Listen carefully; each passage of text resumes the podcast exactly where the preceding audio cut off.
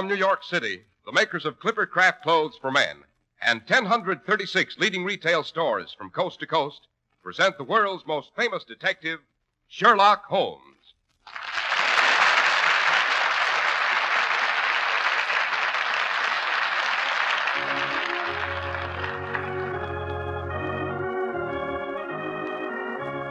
Tonight's story The Adventure of the Serpent God. And so here we are once again in Dr. Watson's cheerful book line study. But let's not keep our Sherlock Holmes fans waiting. What's tonight's adventure to be, Doctor? Tonight, I think I'll tell you how Holmes prevented a bloodthirsty Hindu uprising. It all occurred because we unearthed the meeting place of an East Indian cult who worshipped the serpent god. Hmm, sounds promising. Yes, it was a weird and unearthly setting for one of our most hair-raising encounters with that arch criminal, the notorious Professor Moriarty. Ah, Professor Moriarty. Sherlock Holmes always got a run for his money when he matched wits with Professor Moriarty. And that reminds me if any of our friends and listeners are thinking of investing in a new spring suit or overcoat, I think we can safely promise them more than a run for their money if they'll take a look at the clothes that Clippercraft is now showing in their favorite local store. Right you are, Mr. Harris. And you know, you'll get something else very important from the great Clippercraft plan, besides remarkable quality and downright sensational value. You get uniformity. The assurance that every Clippercraft suit, top coat, or sport jacket you buy is equal to all the others in smart appearance and performance. As you know, the Clippercraft plan concentrates the buying power of 1,036 of the nation's finest stores from coast to coast. Its operation is year round, resulting in tremendous economies in manufacturing and distribution costs. And that's how you get fine fitting, beautifully tailored, expensive looking Clippercraft suits for only 40 and $45. Outstanding top coats in fine coverts and worsted gabardine for only 40 and $45. And smart sport jackets for only $26.50. Take a look around. Compare Clippercraft with clothes selling for many dollars more.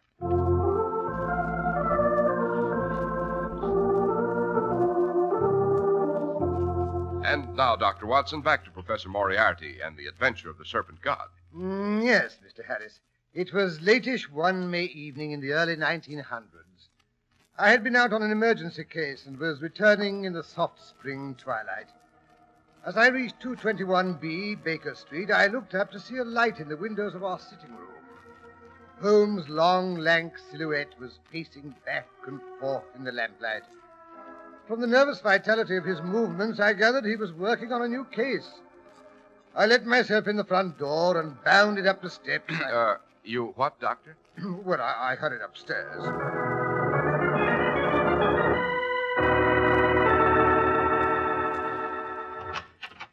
Uh, evening, Holmes. What's up?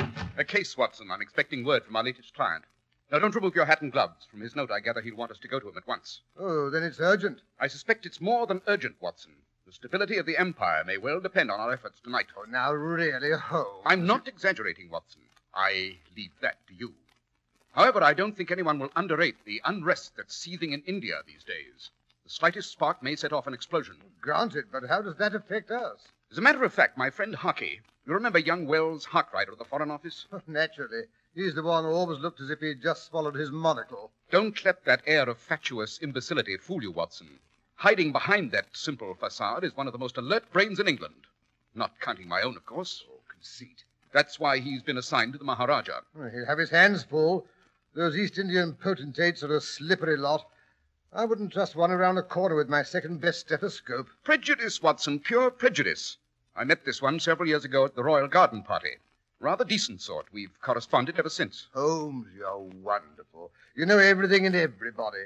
Tell me about your Raja. Which one is he? He's the Maharaja of Banjoram, a small, warlike mountain kingdom in the north of India.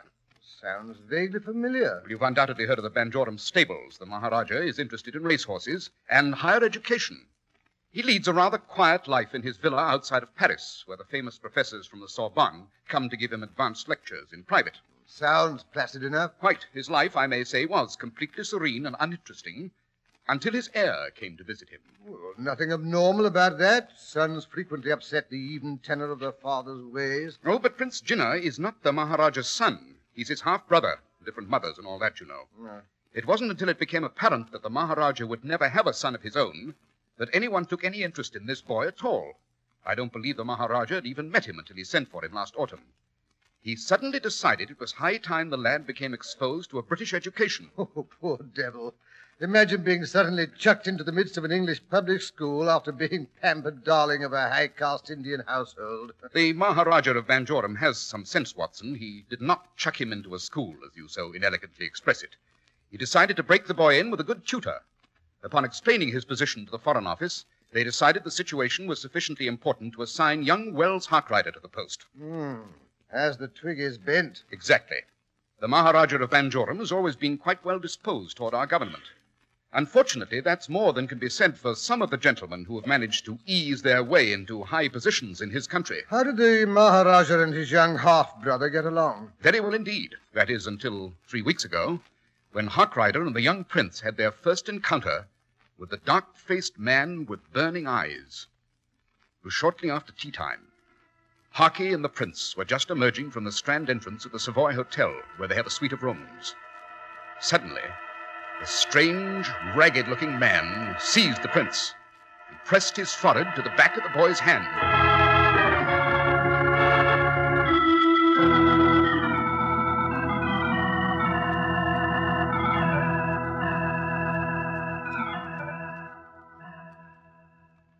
Salutations, O true son of the father of all lizards.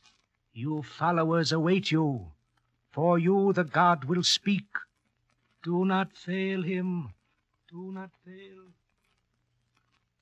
Who was that man, Gina? I do not know, Mr. Harkrider. But you saw his eyes and his head. It moved from side to side like a great snake. What? What's the matter, boy? You're trembling. Your hands are as cold as ice. Your, your hand. What is that mark on the back of your hand? Aye! It is the sign.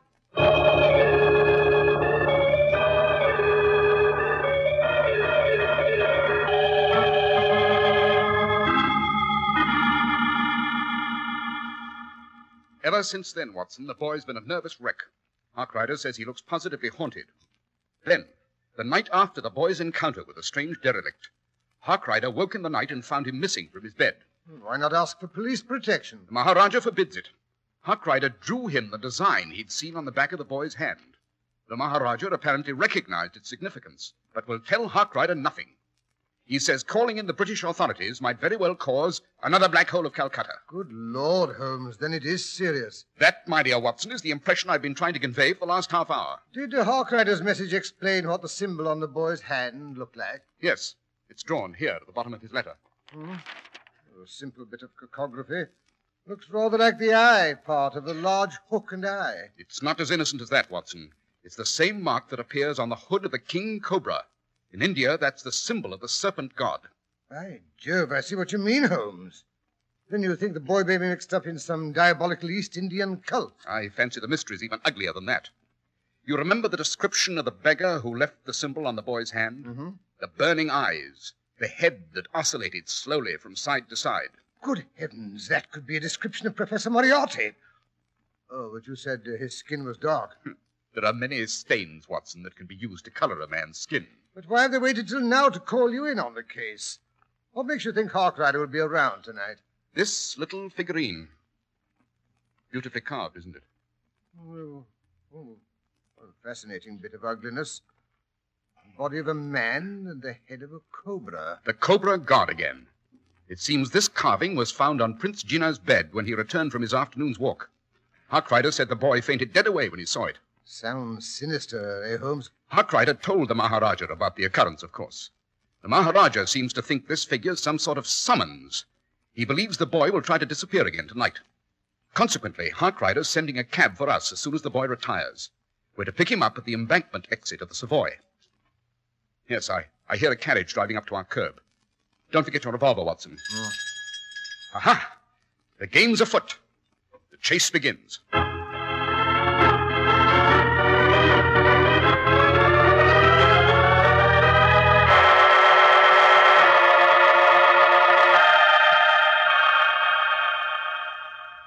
Holmes, we've been sitting out here in this blasted cab for over an hour. What's happened to Harkrider? What if the boy slipped out to the, the, other, uh, the other entrance? Calm yourself, Watson. Harkrider's stationed behind some potted palms in the lobby inside, where he can watch both doors. And what if the boy decides to stay quietly in his little bed? I say, Holmes, that's the third time that policeman has flashed his lantern at us. First thing you know, he'll be asking some embarrassing questions. Well, don't answer them. Just pretend we're gentlemen in from the country who've had a bit of a celebration and are sitting in the cab because we like horses. Holmes, you're the most aggra... Hello. There's a slight figure coming through the doorway now. Yes, it must be the young prince. He's hailing a cab. Get ready, driver. There goes his cab, Holmes. Well, what are we waiting for? For Hockey, confound him. Here he comes on the run. Open the door, Watson. We'll pick him up as we go. Follow that cab, driver. There's a fiver in it for you if you don't let him out of your sight.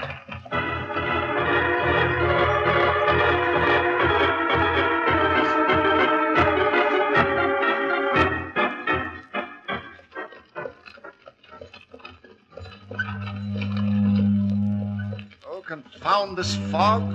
It's getting so thick we can't see the cab up ahead. Calm yourself, Harkrider. They can't go any faster than we can. As long as we can hear their horses' hooves, they can't get away from us. We must be near the river, Holmes. Hear those foghorns?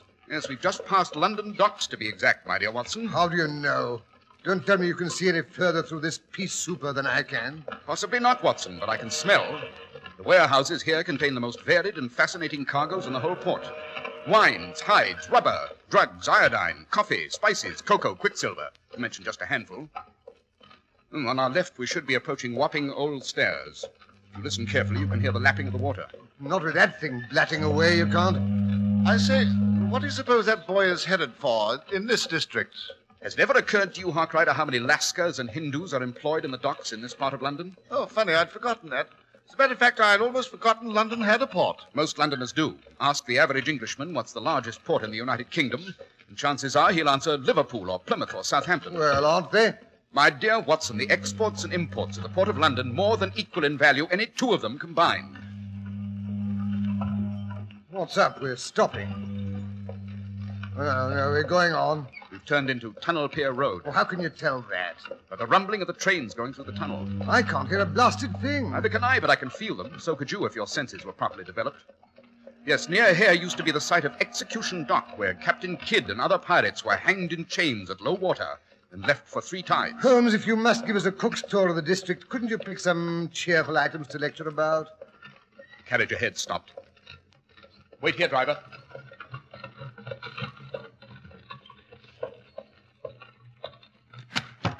Out you go, Watson. Hmm? You too, Harkrider. Righto. Yes. There's the boy up ahead. He's feeling his way along the wall. He stopped.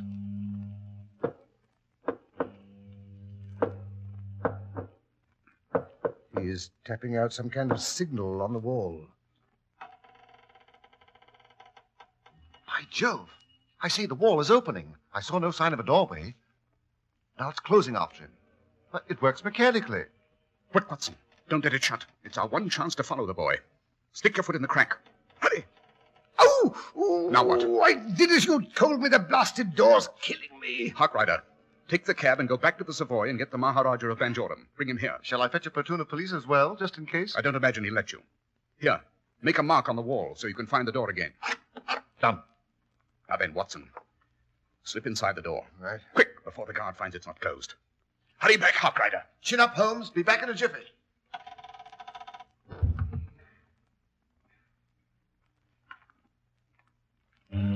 Seems to be some sort of courtyard with carved walls. Weird, grotesque carvings. Holmes, they look horrible in the light of that flickering lantern up ahead. Those carvings represent East Indian deities. As you say, Watson, they are not nice. Look, Holmes. A tall man in a fierce beard and wearing a turban has stepped into the light of the lantern. Yes, he'll be a Sikh. Very warlike tribe, Watson. I imagine he's on sentry duty. There must be an entrance through that archway. What of it? We'll never get by him. I only hope he doesn't discover us. Right. I don't think he'd hesitate to use that large knife he has sticking in his belt. I say, what's that? Another customer's arrived at the door in the wall, I imagine. Yes. Here comes a sentry to let him in. What can we do? He'll find us. No, there's an empty niche above our heads. Step on my hands, Watson. Right. Up you go. Uh, now, give me your hand. Heave ho! Uh, but won't he see us up here? I don't think so. It's a well established fact that a man seldom looks above his head. Yes. Here he comes. Pretend to be a statue. Look grotesque. It shouldn't be too difficult.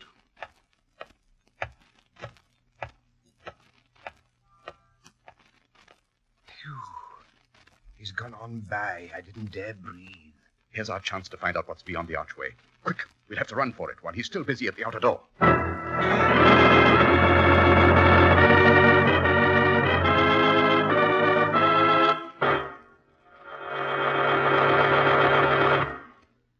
And so, while our two friends are trying to sneak past the guard, let's discuss your spring wardrobe. Will it be comfortable? Will it wear? Is it good looking? Well, naturally, these questions are on your mind when you buy a new suit or topcoat. The same questions Clippercraft asked themselves long ago and answered by bringing you the finest values you've ever seen at an outstanding local independent store. Clippercraft invented the unique Clippercraft plan that concentrates the buying power of 1,036 stores across the nation. Now, the plan's the reason for those amazing values which are yours, even in this era of high prices. Clippercraft suits that look much more costly for only 40 and $45. Top coats and fine coverts and worsted gabardine at only 40 and $45, and sport jackets at only 26.50. Yes, selling expensive clothes at inexpensive low prices at the nation's finest independent stores is the great big idea behind the Clippercraft plan. That's why men who know insist on Clippercraft clothes. So be sure to visit the Clippercraft store in your city. These leading stores in the metropolitan area are proud to add their names to Clippercraft in your suit, top coat, and overcoat. In Manhattan, John Wanamaker Men's Stores, Broadway at 8th and 67 Liberty Street. Saks 34th, Broadway at 34th. In Brooklyn, Abraham and Straus. In Newark, New Jersey, Boulevard Men's Shop, Kresge Newark. And in Jamaica, the B&B Clothes Shop, 16408 Jamaica Avenue.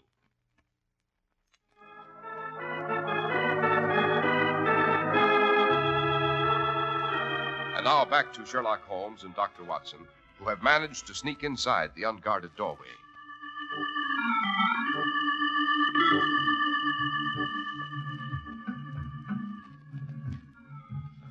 Lord Holmes, it's a great heathen temple in the heart of London. The incense is almost as thick as the fog outside. There must be hundreds of people in here, all bowing before that horrible idol. More than horrible, Watson. It's the serpent god, servant of Shiva, the destroyer.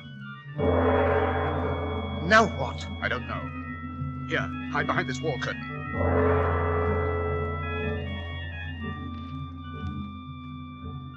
Holmes, here comes the priest or magician or whatever they call him.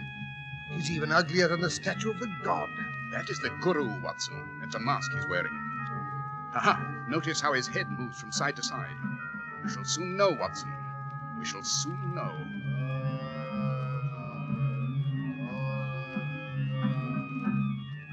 Look, there's the boy. He's approaching the priest. Holmes, what's wrong with him? He, he walks as if he'd been hypnotized. Quiet, Watson. The guru is going to speak. Son of sons, you've done well to come. I speak for the Great One, our Lord of the Cobras. I say to you that you are doomed. That's Moriarty's voice right enough. Your youth will fade, your limbs wither, your mind shrivel and decay, and your soul be damned to eternal torment unless you heed my words. Heed and obey. You are to kill. No, no. It is so decreed. Tonight you shall hear what you must do from the Great One himself. You are honored above all men. The Lord of Serpents will speak to you. Bow down and listen. Holmes, he's going to make the idol talk.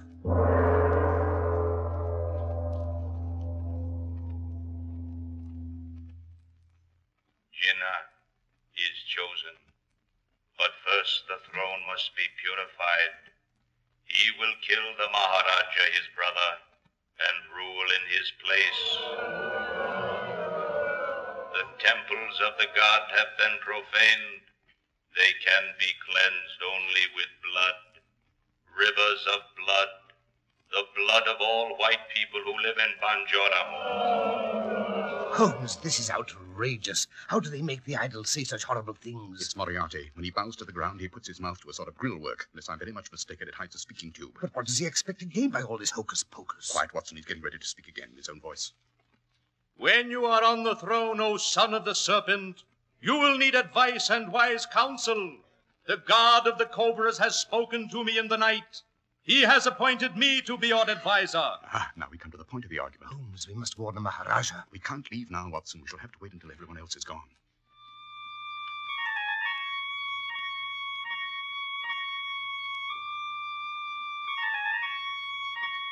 What's that for? Now let the music call the great ones. The cobras, let them come from their hiding places. They shall dance for their new king. Holmes, they have cobras, live cobras in this place. Look, they're coming out of those little windows along the wall near the floor. How perfectly vile. Look at them writhing and swaying to the music. Steady, Watson, steady. Holmes, we are standing in front of one of those little windows. There's something crawling over my foot. Stand perfectly still, don't move. It's turned. It's raising its head. Don't lose your nerve, Watson. Don't. Got it! Shot its filthy head off. Who's there? There are spies. Behind that curtain, capture them. We're in for it this time, Watson. Give me your revolver. I'll stand them off as long as possible.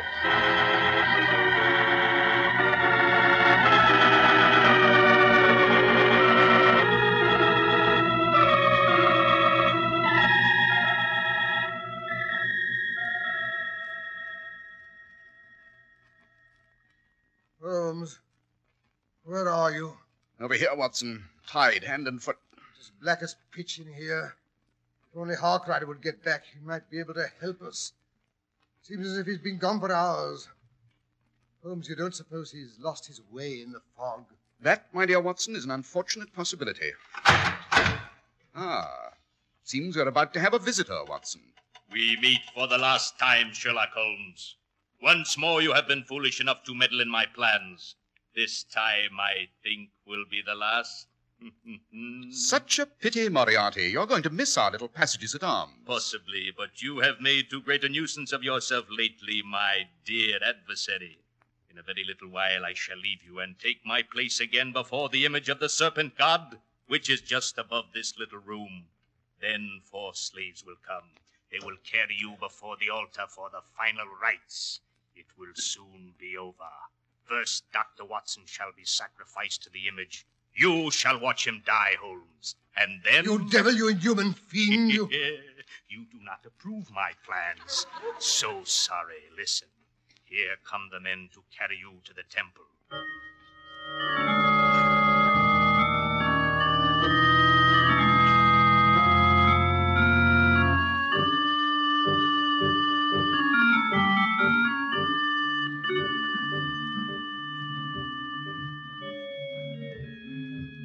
First, the fat one.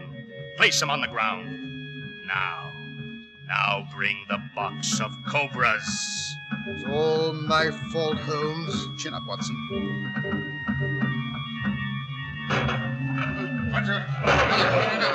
Holmes! Holmes! Something's happening to the door. They're breaking it down. Where are the guards? Who dares to enter here? Give way, you fools! Give way for His Highness! Holmes Harkrider and the old boy himself. Even the Maharaja does not dare interfere with the servants of the serpent god. You are wrong, O father of unclean lizards. If you were a real serpent of your cobra gods, you'd know that I am the earthly arm, the voice and the will of the god who rules your gods, the most terrible of all. See here his ring on my hand. I am the earthly representative of Shiva, the destroyer. Get up from your faces, you fools. Release those two men. And seize this other, who is no holy man of India. See here his skin, while I tear away his garments. He is a white man and a criminal. You think I have no way of escape? Then what? Moriarty! He's gone! He had a secret door at the base of the idol. After him, all of you! I say, do you think they'll catch him? Oh, possibly not, but I must say I'm tremendously grateful that you've shown the faker up and demonstrated to Jinner here how easily one can be led astray by superstition and ignorance. But enough of that. Harkrider, get out your pocket knife and help me to free our friend. Righto. you have to forgive me, Watson, old boy, but trussed up like that, you remind me of that night of our first year at school when the boys in the upper form decided to have a bit of a rag. Good Lord, you're not. But of course you are. Banjo. Dear old Banjo. Well, I, I mean, Your Highness. Oh, not to my friends, Johnny. Tell me, uh, Banjoram, are you really the arm of Shiva and all that sort of thing, or, or was that just plain swank? Not at all, my dear Watson. In His Highness's kingdom in India, his people are convinced he's partially supernatural. Oh, it's rather tedious, you know, and quite frequently lonely. That's why I sent for this young scallywag to come and visit me. Come along now, Jenner. There's no need to be frightened now, you know. Oh, I was not going to kill you, sir. No matter what they did to me. Really, I wasn't. Of course you weren't.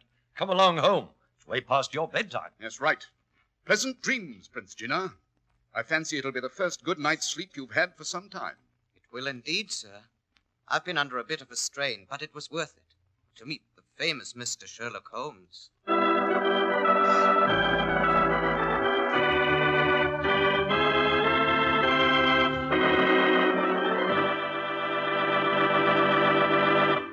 Wow, that was a narrow squeak, Dr. Watson. My, my hair fairly stood on end. Good for you, Mr. Harris. Uh, uh, glad I held your interest. You did that. And, and now, how about just a hint about next week's story, Dr. Watson? Next week, I think I'll tell how I learned a great deal about the ancient sport of archery. In it, Holmes solved a murder in which the weapon was a rather unusual golden arrow. He solved it, I may say, by catching the murderer literally red handed.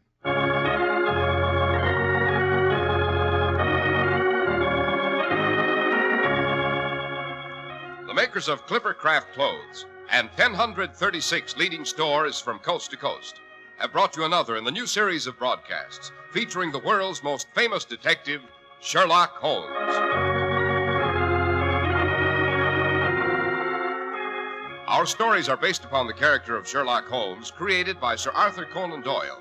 Sherlock Holmes is played by John Stanley, Dr. Watson by Alfred Shirley, and the dramatizations are by Edith Meiser.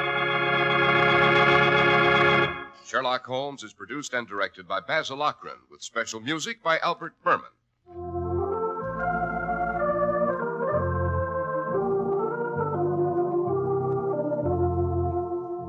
If you don't know your Clippercraft dealer, write Clippercraft, 200 Fifth Avenue, New York City. Once again, it's your privilege to aid in the increasing fight against suffering, disease, and disaster. Once again, your American Red Cross confidently appeals to American generosity to support its humane work. This year, then, give a little more because the need is greater. Be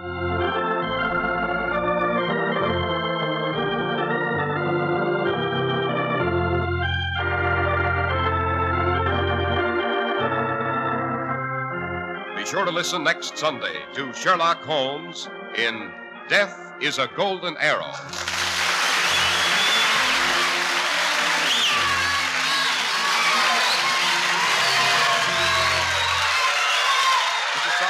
Speaking for Clippercraft Holmes. This is the Mutual Broadcasting System.